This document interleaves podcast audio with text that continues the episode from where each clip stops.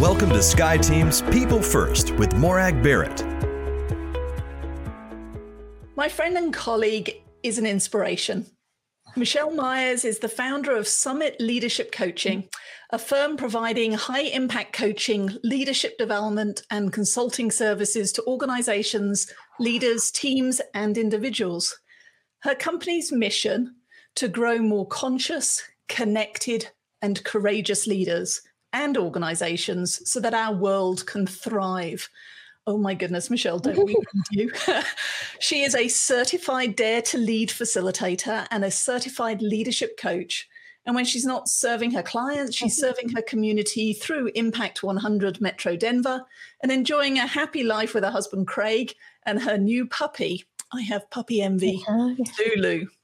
So, welcome, Michelle. I'm so excited to have you here on People First. Me too. Thanks for inviting me. Well, as you know, People First is all about the leadership journeys that we are all on and their windy, windy paths. And I know yours has been all sorts of twists and turns along the way, but I want to start yeah. with your origin story. So, when you were at elementary school and the teacher said, Michelle, what do you want to be when you grow up? Oh, yeah. Spring Lake Elementary in Altamonte Springs, Florida. Third grade mm. is career day. So you actually had to think about it and you dressed up as the like what you were going to be when you grew up. So mine was funny. I was confused as a child, which makes sense for everything uh, we'll talk about today. I wanted to be an actress and a lawyer my inspiration for that career in confusion was I want to say it was called The Jagged Edge with Glenn Close and oh yes um, uh, from Pretty Woman. What's his name? Richard Gere. Mm-hmm. Remember where the end, the typewriter? I just read the story. I was like, oh my gosh, like, and it was about lawyers, but they were acting, so it was kind of all of the same. And I wore a suit. I had a briefcase wow. But I think I was acting like a lawyer. I don't know. I know, but that's awesome. As a as a woman who has been known to be somewhat addicted to law and order, and oh, yeah, yeah. on screen legal uh, shenanigans, mm-hmm. then I can get that. All right, so you're not a lawyer though. You're a coach. You're a leadership expert. You're a people people expert. So, what was the pivot point for you then that took you away from the Hollywood lights and law? Oh my gosh. I don't, I think life, what's been interesting about my journey is I don't even think I asked myself the big questions on what do I want to do. I think I graduated college and just got a job. I was on my own pretty much since I was 18. Uh, worked my way through college. And so when you were near end of school, I was just like, I got to get a job and I need to stop my waitressing job at Chili's.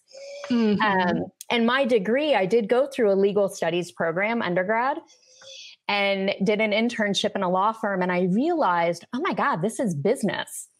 You don't just get to show up and do legal things. And it was a lot of heady work, a lot of studying, a lot of things I didn't love to do, quite honestly. um, and so I got a second degree in organizational communications, which is basically business without the numbers. I didn't have to take accounting, thank God.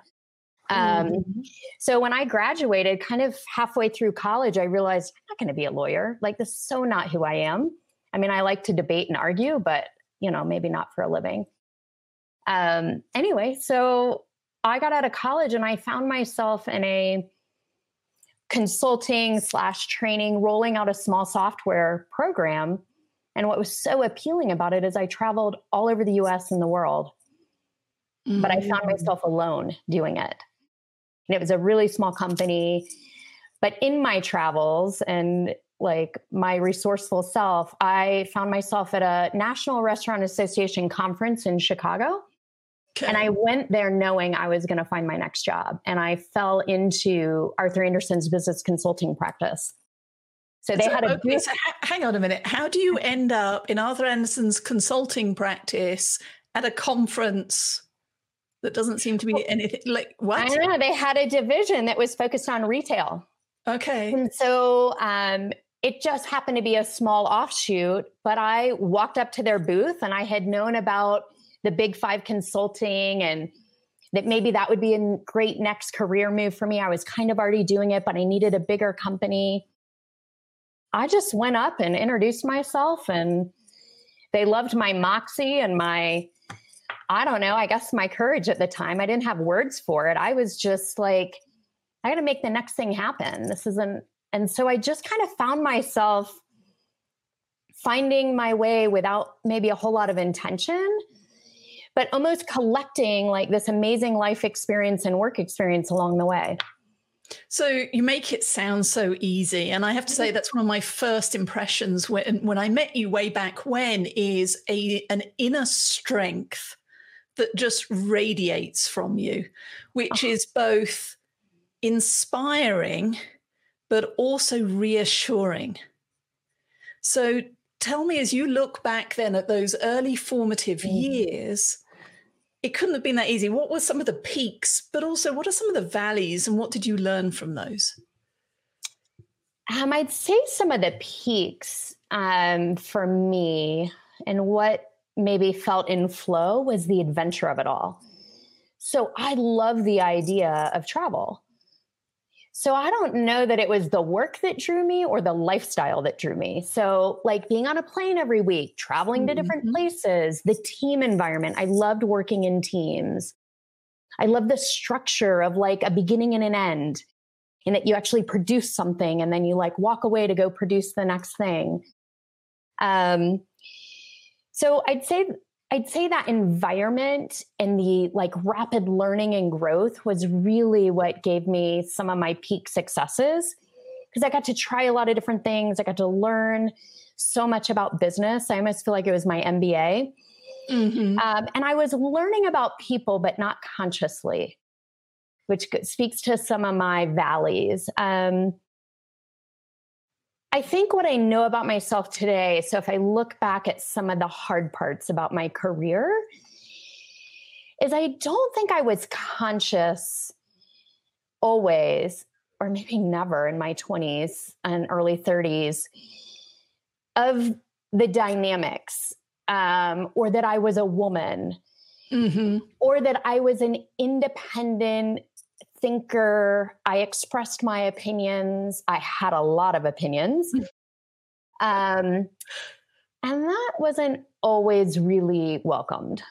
And I oh. missed I missed that mark on more than a few occasions.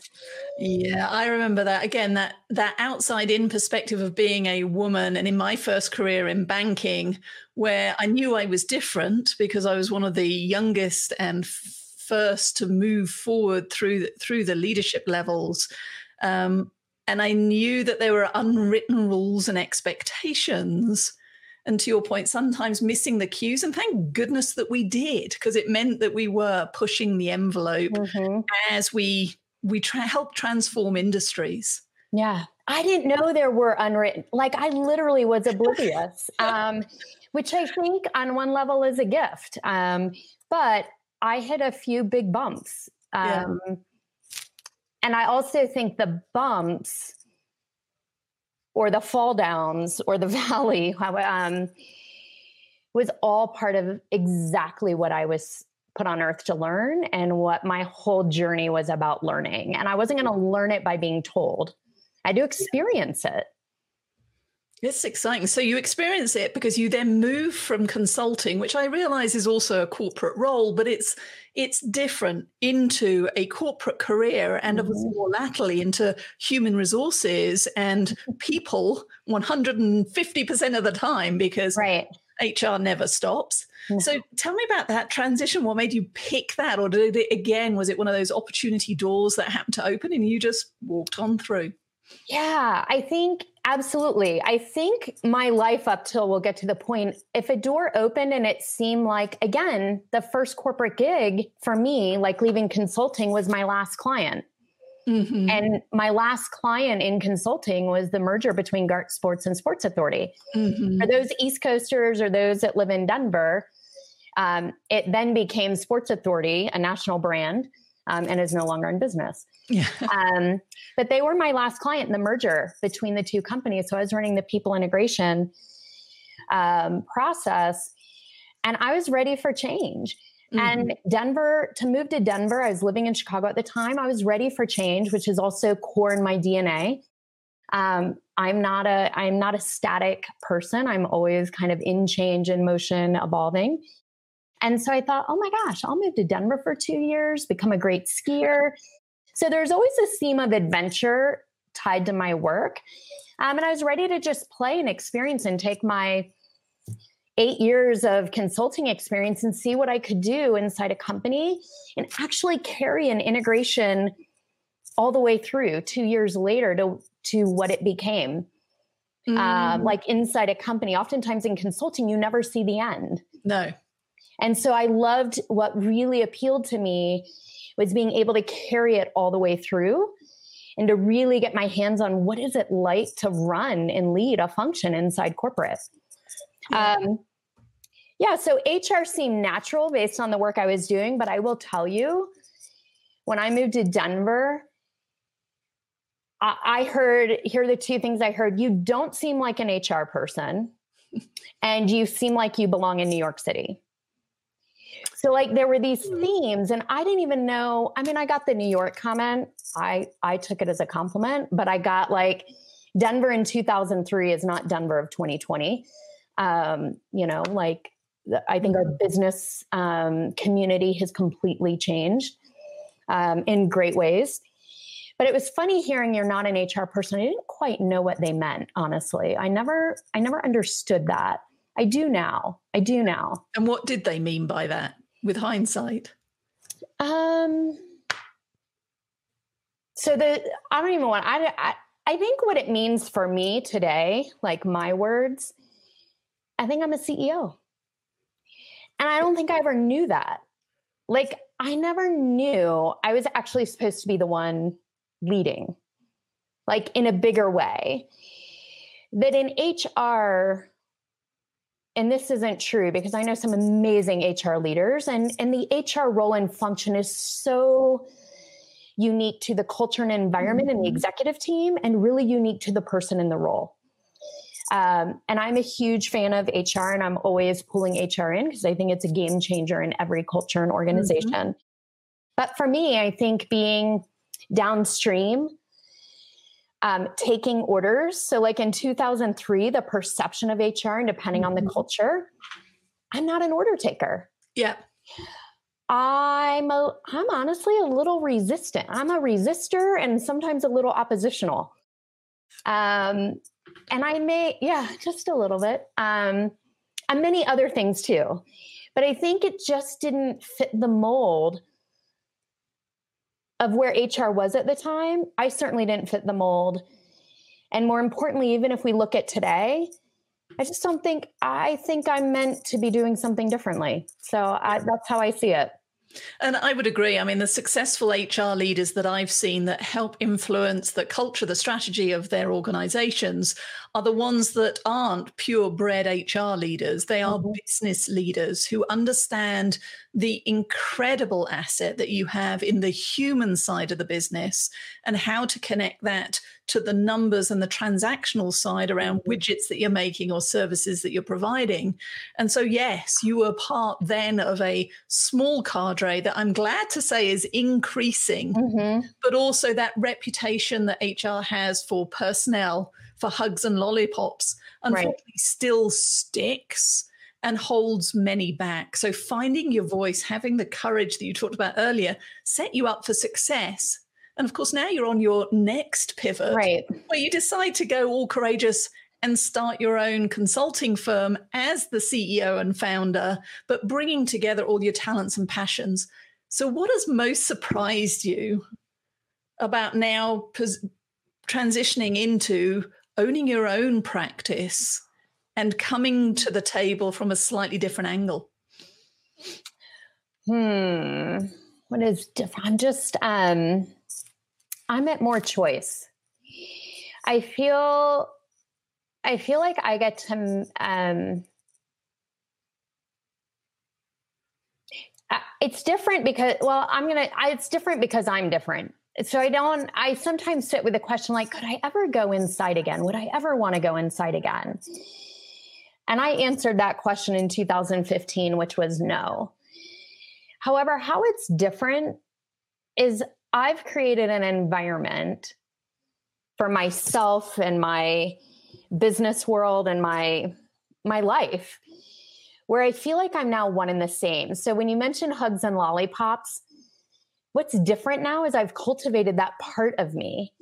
Um, I think, unlike or like many of us, right in our 20s and early 30s, we're just hustling, we are just climbing, climbing, climbing. Mm-hmm. It's the next thing, the next thing, achievement, success. It's this whole external.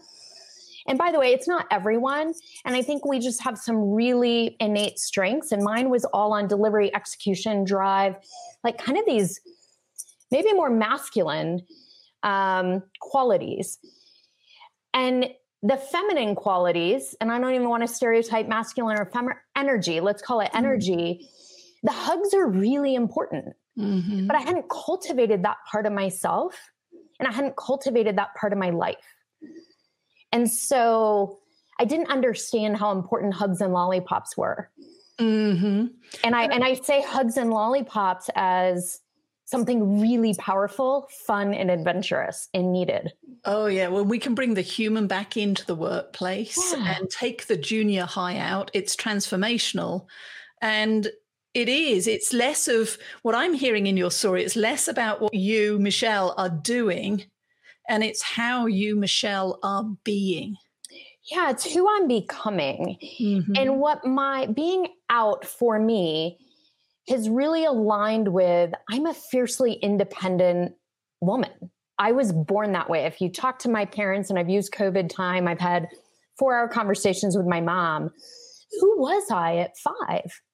What was I like? Just describe me. I was mm-hmm. fiercely independent. I was my own CEO. I was doing my own laundry because I needed it done the way I I liked it when I wanted it. At five? At five. I was I had this insatiable drive for learning and and doing. Um, and like all of our journeys, I think, you know, I had to learn some really hard lessons. And I had I had um some big wins in my career. I had some heavy hits um, and some failures. And my last job is when um, it is who I'm becoming. And it was my last job. I was head of HR for a healthcare technology company. And I was just so out of integrity with every part of my being. Mm-hmm. I didn't have words for it. And so when I went out on my own, I just knew I needed space. It's almost like getting out of a bad marriage. Yeah.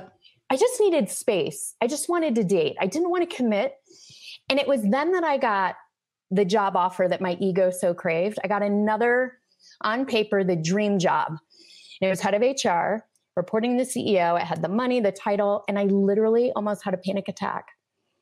And I realized, oh my God, that's not mm-hmm. that's not me. But I never knew that those were the signs, like anxiousness or um, I just ignored it and worked mm-hmm. harder. And the oh, harder oh, I, I worked, that time. And you're right. Your loyalty, your determination, your courage was, I can work through this, and I can see the difference now. And of yeah. course, in setting up your practice, you've had the opportunity to work with Dr. Brene Brown and mm-hmm. her body of work. So tell me how that has influenced you, but also the work that you do with your clients. Yeah. Um, so I picked up my first Brene Brown book at the very end of this big journey transition where I was leaving corporate and starting out on my own. And I picked up The Gifts of Imperfection. And I literally read it, and you would have thought like mountains moved, volcanoes erupted, sunshine, lollipops, and rainbows. I was the power of her. I think one of the things that is so powerful about her work is the way she names things. It's her storytelling, and it's she gives the things we can't always name or identify mm-hmm. a name and once we can name something, it either one loses its power or we finally have the clarity that we can actually step up and do something mm-hmm. something different or take a different path or make a different choice. So her book, The Gifts of Imperfection, really cracked me open. So when I started my journey of solopreneurship, entrepreneurship, I didn't know. I didn't have a vision. I didn't have a game plan. And any entrepreneur, solopreneur listening, you don't need one. You don't need one because it's really and this is this is where it leads me down her path is starting to build the inner leader and the inner leadership parts of who we are and starting to cultivate that and that trust with ourselves. And trust that like just by starting one step at a time we'll find our answer. Mm-hmm. but it's counter to how like you get out of college you just get that first job and then you just keep climbing and door a door opens. You don't even think if it's what you want. You're like can i do it? Is it more money? Is it an increased title? Great. Check. Mm-hmm. hamster wheel hamster wheel and like none of it's conscious. For me it wasn't. Um, and i find with a lot of my clients it, eh, my story is not unlike many of our stories. So her work was super powerful in helping me begin my journey of who i want to be who i want to be as a leader. And by leader i don't even mean title i mean my own leader leader of my life leader of my work um, a leader is anyone who takes responsibility for processes or people. Um, a leader is anyone who is responsible. We create our world. Mm-hmm. And so I, I luckily had a super supportive husband um, who believed more in me, honestly, than I have ever believed in myself. Um, and it was just what I needed to like give me the courage to keep to just explore and play. And he's 28 year entrepreneur himself. Um, so her work, her work really was inspirational in helping me learn about myself and my self leadership and who I want to be.